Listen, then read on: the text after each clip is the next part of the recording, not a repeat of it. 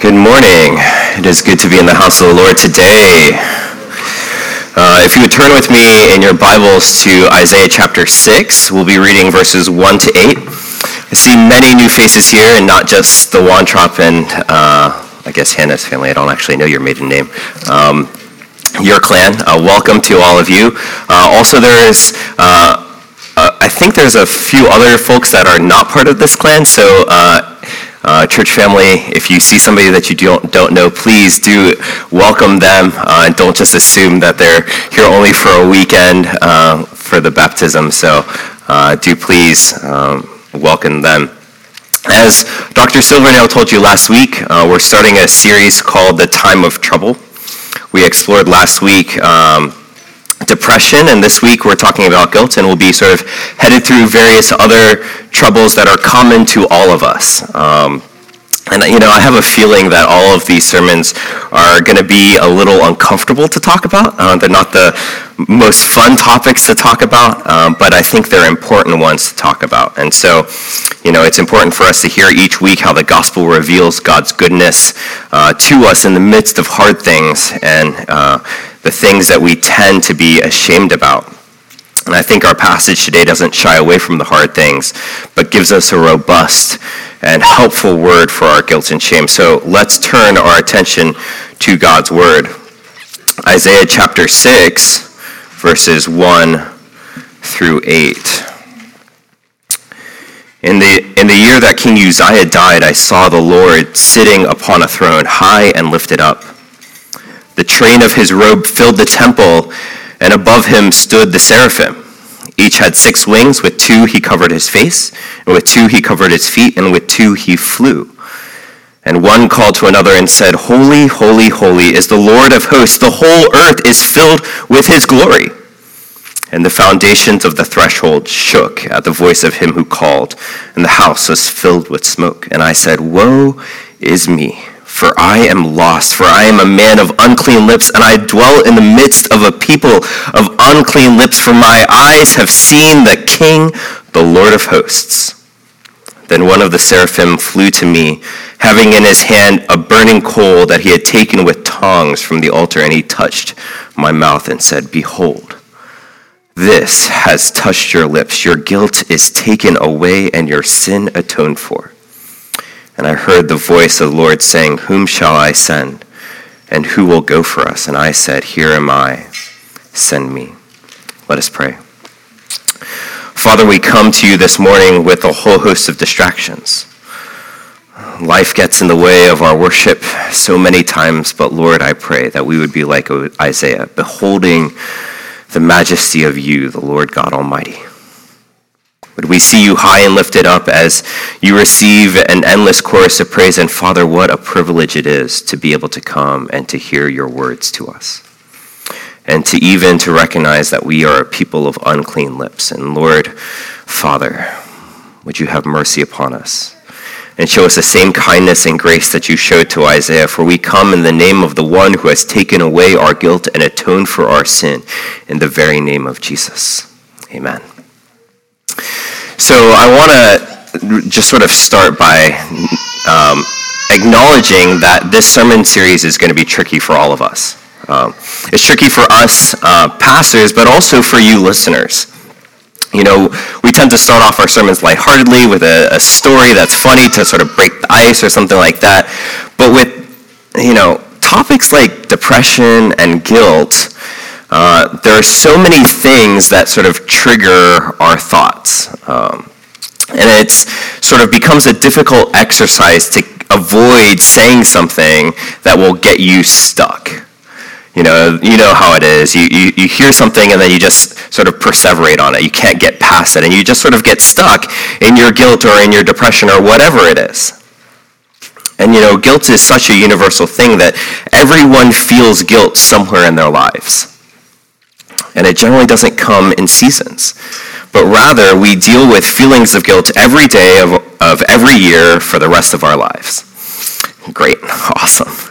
And this is, uh, you know, tricky for you because as you listen, as we talk about guilt, as we talk about um, sort of our condition, it'll be uh, your job to avoid getting stuck, but to sort of stay with me and to not sort of get stuck on your particular guiltiness this morning. And so, with all of that said, I figured I'd tell you a story about my own life and how uh, I deal with uh, guilt in, um, at one point.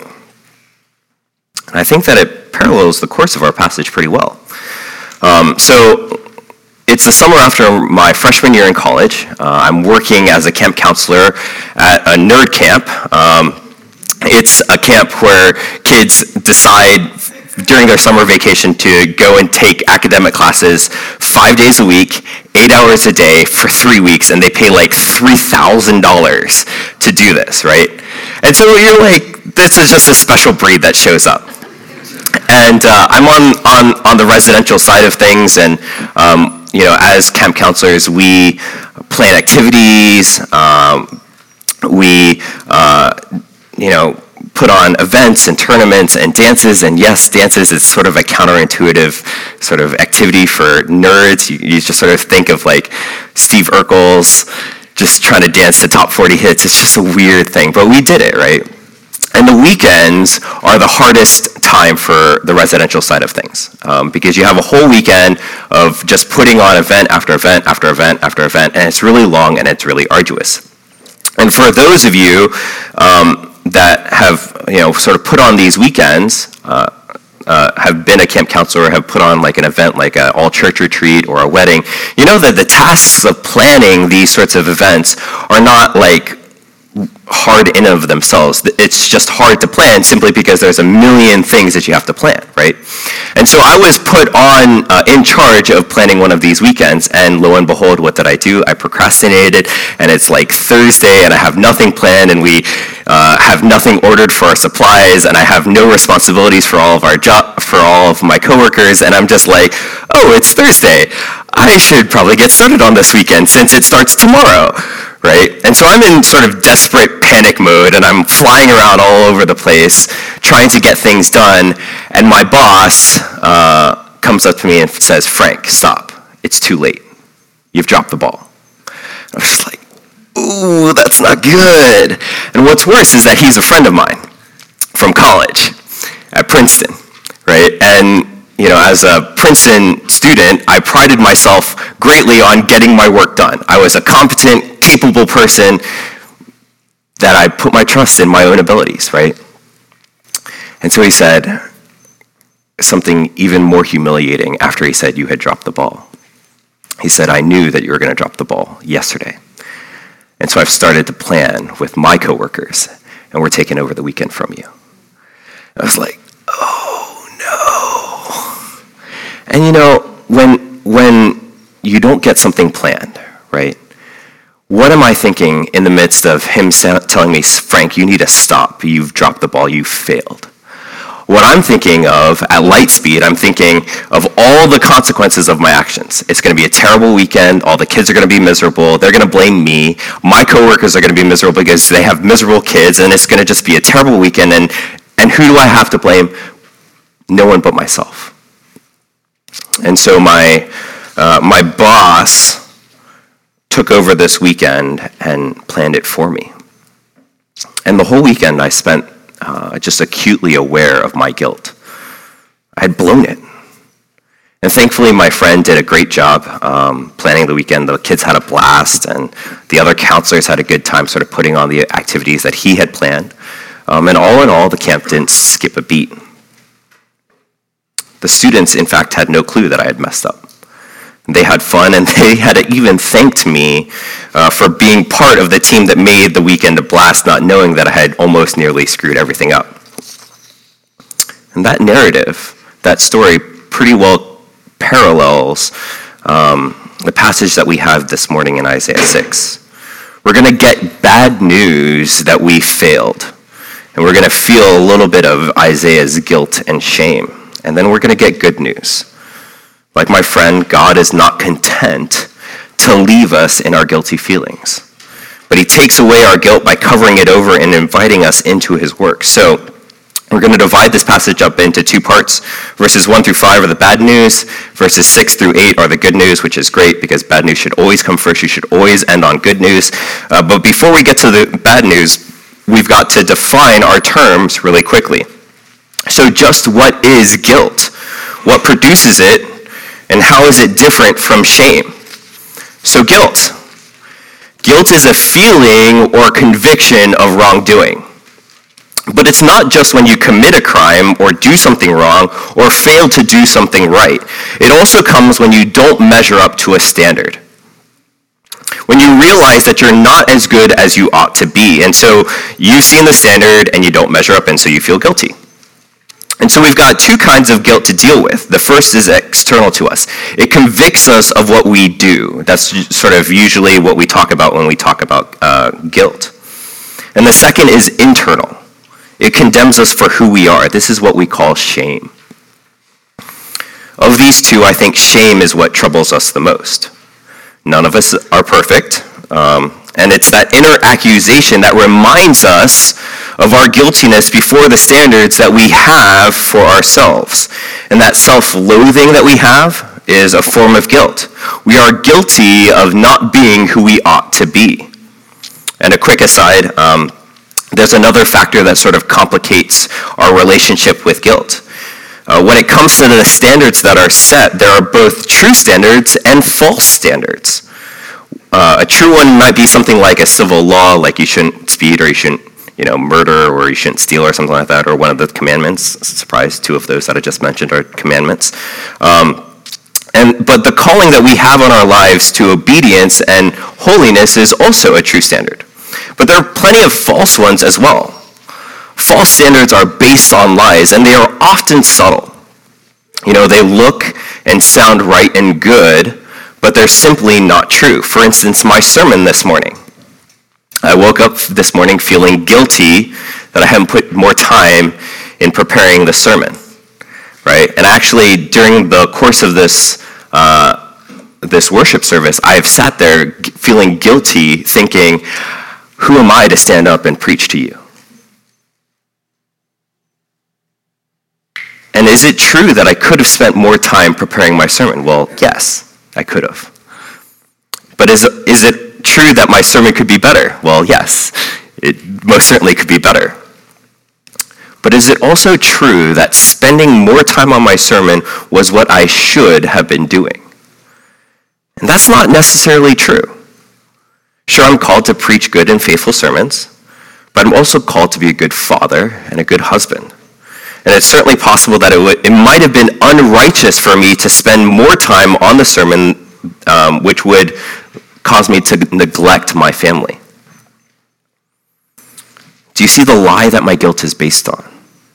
It says that what I could have done in this one small area of my life is what I should have done even considering everything else in my life. We sort of tunnel vision on one thing and forget everything else. But as my professor once said at seminary, well, I hope and pray that you will learn well and earn an A. It, sometimes it isn't righteous to get an A. But I'd much rather you earn a righteous C than an unrighteous A. And that's just sort of one example of a false standard. There's a bazillion others. These are false standards because they don't take into account the Lord's call upon your life. And sure, there are arguments about being good stewards of the gifts that have been given to us and all of that. But I think we tend to make our hopes and our dreams into standards and requirements. And there's an important distinction between disappointment and guilt, one that I think we blur all too often.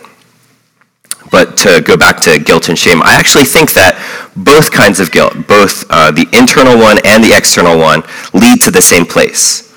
Um, regardless of what it's about, whether you do something or who you are, it all leads to the same place. Matthew 12:33 says that a tree is known by its fruit.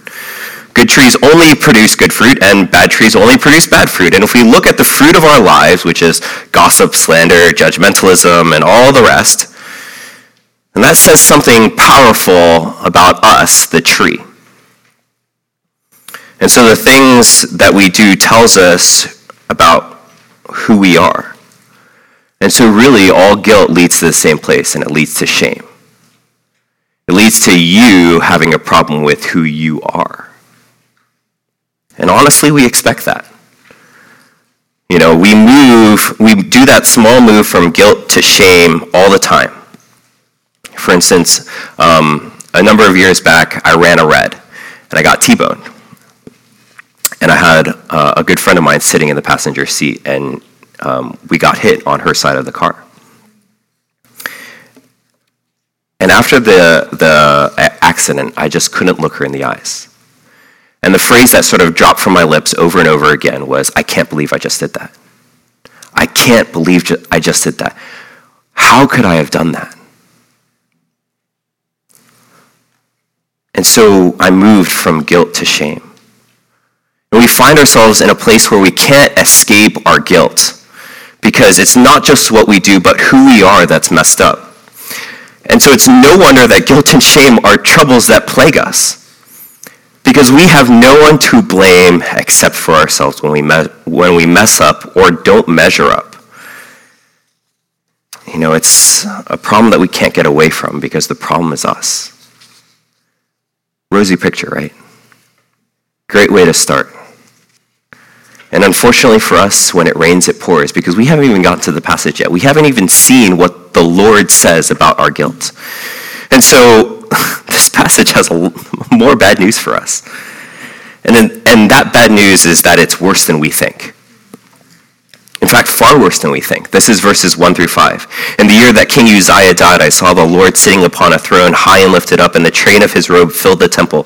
And above him stood the seraphim. Each had six wings. With two he covered his face, with two he covered his feet, and with two he flew. And one uh, called to another and said, Holy, holy, holy is the Lord of hosts. The whole earth is filled with his glory. And the foundations of the threshold shook at the voice of him who called, and the house was filled with smoke. And I said, Woe is me! For I am lost, for I am a man of unclean lips, and I dwell in the midst of a people of unclean lips, for my eyes have seen the King, the Lord of hosts. So why is it worse than we think? For two reasons. First, we don't understand the holiness of God. When we think about God, I don't think we have a good grasp of just how holy He is. We toss around sort of theological truths like, oh, He's perfect, He's holy, He's love, like it's no big deal. When we think of God, we think of someone, uh, we think of God as someone who is just a little bit better than me. He's just got it together, right? But that's not it at all. Holiness means literally to set apart. And so the seraphim aren't, pra- aren't just praising him for his righteousness. They aren't just praising him for his perfection. They aren't just praising him because he is omnipotent and omniscient and omnipresent. They're praising him because he is God and they are not. In Hebrew, the way that you emphasize something is you repeat it. And so to say something is very holy, you would say holy, holy. And in the whole Old Testament, the only adjective that is repeated three times is this one holy, holy, holy. It's as if you were saying that God is holy beyond imagination, holy to the nth degree, holiness that in fact puts holiness to shame, right? I mean, come on, the seraphim themselves are no joke. They, they're glorious in their own right, made specifically to offer praise to the Lord. Literally, seraphim means burning ones. And so they're so glorious that they appear to be awash in flame like Sinai was when the glory of the Lord rested upon the mountain. And even these extraordinary, glorious creatures are so overwhelmed by the glory and holiness of God that they instinctively cover themselves up. They have to be shielded from how amazing God is. That's how unworthy they feel because God is so infinitely worthy. And unfortunately for us, God is the standard by which we will be judged. God is the truest of standards. His very presence is convicting to us. And if you were here last week, we saw uh, Dr. Dave told us uh, that God's presence is a comfort in, in our darkness, in our depression. And that's true. His presence with us is a balm to our souls. But in this case, here in Isaiah, it's 180 degrees from that. God is so good and so beautiful and so amazing and so holy that even the smallest imperfections within us are magnified. Our ugliness gets uglier. You know, we understand this principle well. We see it all the time. When we stand next to a, a pretty person, we feel ugly, you know. Smart people make us feel dumb. Hardworking people make us feel lazy, okay? Uh, you know, those of you that uh, have multiple kids, uh, ki- moms and dads with one kid are like, wow, you're amazing. Like, you, you chase around a million different kids, and we can barely handle just one, right? And this, and you know, the, the best place we see this is, is at weddings. There, there's a reason why there's a stigma around bridesmaid dresses, right? The bride chooses these horrible, ugly dresses to make herself look better in comparison, you know? And well, you know, we're not the bride in Isaiah 6. We're bridesmaids dressed in dresses that make all of our imperfections stand out. Our sins literally clothe us in ugliness. And the smallest of sins are magnified to the point of humiliation. If we were in the presence of God like Isaiah was, we would be so ashamed of even this, the widest of lies, you know, the smallest of sins. But it gets even worse. Remember, I said that there are two reasons why it's worse than we think. The second reason is that we're not even close to it, uh, even close to as good as we think we are. If you recall, Dr. Dave pointed out that there's a story from Mochnik that's pretty embarrassing to me. Um, this was last week, okay? Uh, apparently, I'm really terrible about uh, spelling the word bed, B E D. It's really easy, right? But apparently, I'm terrible at it because in a daze of delirious uh, exhaustion, I tried to get everyone at the retreat to spell it out B E A D. It was weird. I was like, who do we want? What do we want? Bed. What do we, when do we want it now? Right? And it was like, B E A D, shame. you know, my Princeton education was worthless. I pride myself in like intellect and it, I just simply am not as smart as I think I was. I mean, like bed, like the easiest, one of the easiest words to spell, and I can't even spell it, right? And so one of my greatest strengths doesn't seem to be as good as I thought, and Isaiah is similarly undone when he looks at himself in light of God. Who is Isaiah? Isaiah is the prophet of God. In the previous chapter in Isaiah 5, he has spent the whole chapter, all 30 verses, pointing out the sins in others, and now in chapter 6, he pronounced the seventh woe. Uh, he, pronounced, he had pronounced six woes to the wicked in chapter 5, and now in chapter 6, he's getting to the seventh. And it's the woe that sort of completes the set. For sin is not just in others, but in himself. And if you will notice me in verse 5, what look what he pronounces the woe upon. He confesses that his lips are unclean. And this can be taken to mean that he has a foul mouth. Now remember, Isaiah is the prophet of God, and so he's God's messenger to his people. And he's sent to proclaim God's word to his people. And so you, would, you could actually say that Isaiah is the literal mouthpiece of God. That through Isaiah's mouth, God speaks. And so you might imagine that Isaiah is rather confident in the holiness and purity of his mouth, like I was in my spelling ability, you know? Surely, if there was any part of Isaiah that was righteous, any part of Isaiah that was pure, it would have been his mouth, his speech. But when Isaiah comes into the presence of the Lord, he sees his guilt. Even the thing that he would consider the most consecrated to the Lord, the most pure, the most holy, the thing that he has the most confidence in, that thing is found to be unclean. And so he's no different in his mouth than the rest of the wayward Israelites. Sure, his mouth might not be as dirty as the, rest, as the next guy, but that's sort of like comparing dirty diapers, right? Sure, one might be less full of poop than the other, but both sure as heck are not clean. And so let's recap. Not only is the bar far higher than we think, but we are far more underachieving than we think as well. It's kind of comical, really, how far short we uh, how far short we fall. It's a testament to our ability to uh, blind ourselves to our sin that we don't struggle with guilt more we're really good at rationalizing and blame shifting and flat out ignoring the fact that we're all hot messes or dumpster fires. And I can't help but think about the folks that go on like talent shows like American Idol and America's Got Talent, and the ones that are hopelessly tone deaf but think that they're, ge- that they're genuinely amazing singers. We're like those people. The gap between their ability and the standard is so massive, and it's far more massive than they think. And so it is with us. Now you might be thinking, please, Frank, it's been like depressing like last 15 minutes. I, I think I remember you saying something about good news. Praise the Lord that there is good news. Praise the Lord that the Bible didn't end at Isaiah chapter 6, verse 5, with Woe is me, for I am lost. And if you would look with me at verses 6 to 8. Then one of the seraphim flew to me, having in his hand a burning coal that he had taken with tongs from the altar. And he touched my mouth and said, Behold, this has touched your lips. Your guilt is taken away and your sin atoned for. And I heard the voice of the Lord saying, Whom shall I send? And who will go for us? And I said, Here am I. Uh, send me. You know, the good news is that this good news is better than we could imagine. That God is far more gracious and loving than we could imagine. Think about this. Isaiah, the prophet, brings nothing but wreckage and foul mouthed sin to the table. And so, what does God do? He, does, he doesn't do what he has every right to do, which is just obliterate Isaiah with wrath. He could do that. He sh- probably should do that.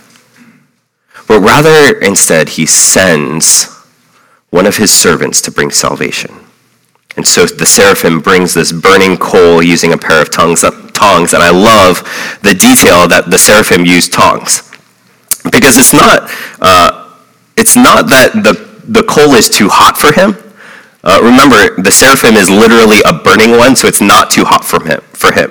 And so the, the, the detail of the fact that he used tongs really sort of crystallizes exactly what is being, uh, being sort of explained here. That the tongs are used because of the surpassing holiness of the coal. It comes from the altar where sins are atoned for, and so the coal is consecrated and made holy by God. And this holy object comes into contact with the unholy lips of Isaiah. And what's strange here is that Isaiah is cleansed instead of the coal becoming unclean. Normally, when clean, clean things come into contact with unclean things, the clean things becomes unclean. But not so here. The Lord's holiness swallows up Isaiah's guilt and cleanses him. But how does that work? When the seraphim declares that Isaiah's guilt has been taken away and his sin atoned for, how does that happen? After all, the coal is just a coal, you know, it doesn't do anything in of itself. So how are sin and guilt taken away from Isaiah? Well, the same way that sin and guilt are taken from you and me in the words of John the Baptist in John uh, 1:29, "Behold, Jesus, the Lamb of God, who takes away the sin of the world." Jesus is the one who lived the spotless, perfect life that we needed to have lived. And so when he went to the cross, he did so to take upon himself our sin. He bore the shame and wrath that were reserved for us, that we might die to sin and live to righteousness. God laid him, Jesus, upon the altar, and that by his blood we would be washed. And 1 Peter 2.24 says that by his wounds we are healed. And so the Bible has a robust answer to your guilt.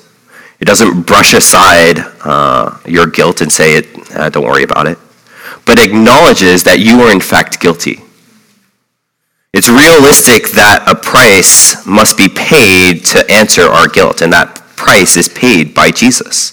And so Isaiah 6 and the rest of the Bible declares that Jesus is the answer for man's guilt. For by one man's disobedience the many were made sinner, and so uh, were made sinners. So by the one man's obedience many will be made righteous. You see, it's not just that the Lord takes away our guilt but he also gives us his righteousness. He doesn't just take away your guilt and atone for your sins, as verse 7 says, but he does more. He makes you righteous. And that being made righteous is often not something that we want to experience. Think about it. It's a burning coal that touches Isaiah's lips. The pain must have been exquisite. It's sort of like the pain that Eustace must have felt in The Voyage of the Dawn Treader by C.S. Lewis. And almost, I hope all of you have read this book, right? Eustace is a mean boy, and he's been transformed to outwardly display what is an inward reality. His meanness has now become an outward reality, and now he looks like a dragon. And now that he's able to see just the wreckage of his own heart, he desperately desires to be restored to being a boy. And so Aslan begins to tear away the dragon flesh from him, and Lewis describes it this way The very first tear he made was so deep, and I thought it had gone right into my heart. And when he began to pull, and when he began pulling the skin off, it hurt worse than anything I've ever felt. The only thing that made me able to bear it was just the pleasure of feeling the stuff peel off. You know, if you've ever picked the scab of a sore place, it hurts like Billy O but it's such fun to see it come away. Sanctification, which is being made holy, is often not a pleasant experience. But oh, the wonder when the Lord is finished with us. When the Lord has finished the work of sanctifying you in that, when he has finished with setting you free from that guilt, from that shame. And that brings us to part two of the good news that we get to be a part of God's plan. You know, we look to the cross for our life, and rightly so, but the cross is nothing without the resurrection. And those two are nothing if they aren't good news unless it's applied to me. And it's not just that our guilt and sin have been taken care of at the cross, but that we have been blessed with every spiritual blessing in Christ Jesus, as, Jesus, as uh, Ephesians 1 tells us. We have been adopted as sons through Christ Jesus, and we're not left by ourselves, but we're brought into the family. We now stand with the Lord, and since we're on Team Jesus, we get to participate in what Jesus is doing. Look at verse 8. Lord asks who will go on behalf of God, and who stands up and volunteers but Isaiah. What a change in just three verses. In verse 5, Isaiah is so cognizant, so aware of his unworthiness to, that, to be even near God, let alone God's prophet, God's messenger. But here in verse 8, Isaiah boldly volunteers. Remember how my friend and boss planned that weekend for me? Remember how the camp didn't skip a beat and the kids thanked me for that weekend? It took me until literally this week uh, to realize what my friend had done for me. It literally took me 13 years to realize that not only did my friend cover up my failure with a well planned and well executed weekend, but I also got to receive at least some of the credit, credit for all of the fun that had happened. I got to be part of the team that won the weekend. And so it is with our guilt and shame. When we bring our guilt and shame to Jesus, he not only deals with it, but he frees us to step into the good works that he has prepared beforehand for us to walk in. That we get to stand with the Lord in victory. And just as I was, just as I was, as I was invited to be a part of the team, so too is Isaiah. But the big question is, how can he do this? How can he do this in his sin? Well, because of part one which is so great, we have to keep coming back to it. He can volunteer and respond to God's call because he's new. Because he's no longer clothed as a, bridesmaid whose dress accentuates every imperfection. Now he's clothed with Christ, arrayed in splendor, and presented as a pure and spotless bride. Isaiah has put on Christ, and behold, therefore he is now a new creation.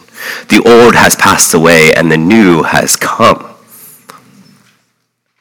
because there is now no condemnation for those who are in Christ Jesus. You know, we could keep going, quoting scripture upon scripture of this glorious transformation. And here's the most glorious thing about having our guilt taken away and our sin atoned for. Now, our condition, our guiltiness, has no bearing on our identity. For all time, I will be a child of God, beloved in the sight of God, no longer an enemy of God, but a son. And good fathers bear with their children, maturing and sanctifying them, but never forsaking them. I know that I have a Redeemer who is far greater than my capacity to mess things up. I have a Savior who takes all of my sin, all of my guilt, all of my shame, and says, Yes, I know.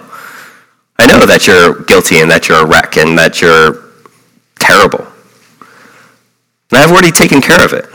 Don't worry. I won't kick you to the curb because I love you. And we forget that all too much.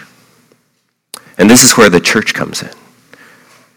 This is your job to remind each other of this truth. Why? Because the Lord has given each of you to each other. I need you to speak this truth that Jesus loves me. This I know, for the Bible tells me so. I need you to preach that truth to my heart because I forget it. I need to see the light of Christ in each of your lives. Why? Because the light in, of Christ in my life is small and I need, you know, encouragement. This is what you need to do to remind each other of the glory of the Lord Jesus Christ, who has saved you from your sins. And so, as we wrap up our time in the Word this morning, it strikes us, strikes me that so much of the world is seeking an answer to guilt. This year volume of self-help books and blog posts that downplay your guilt and try to rationalize away your faults uh, just so shows how desperate we are for deliverance. And everywhere you turn, there are people that are trying to show you how to live a guilt-free life. And there's quite simply no such thing as a guilt-free life. But what Christians have is a life that takes guilt to the cross and watches it transformed in the love of Christ. And so I want to illustrate that with one last story. I want to tell you about a man from Alabama whose guilt and mess were undeniable.